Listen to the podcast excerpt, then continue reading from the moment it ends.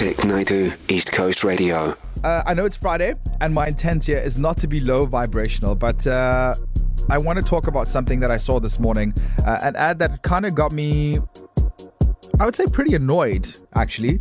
Um, and I think we can all be honest here, Andy James standing by with traffic, that uh, our neck of the woods, this beautiful country, um, a lot's happening right now, and there are a lot of disappointed citizens. And um, so imagine you leave this place and you go out and live your best life somewhere else in the world because, of course, there are many Yeah. things that are here, but also the grass is not greener. Uh, you wake up to an uh, to, to an ad in a publication.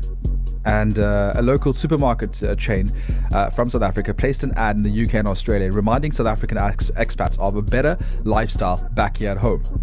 So they uh, had uh, advertised all their food items and uh, non-perishables and everything else uh, that they sell. Yeah. And uh, basically showing them how much money they can save back home and that there's a better lifestyle back here.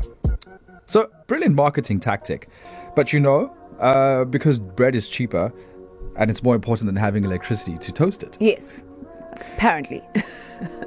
I mean, I did actually it missed me yesterday because I'm so used to hearing all the bad news coming out of here uh, that the repo rate went up yesterday yeah. as well.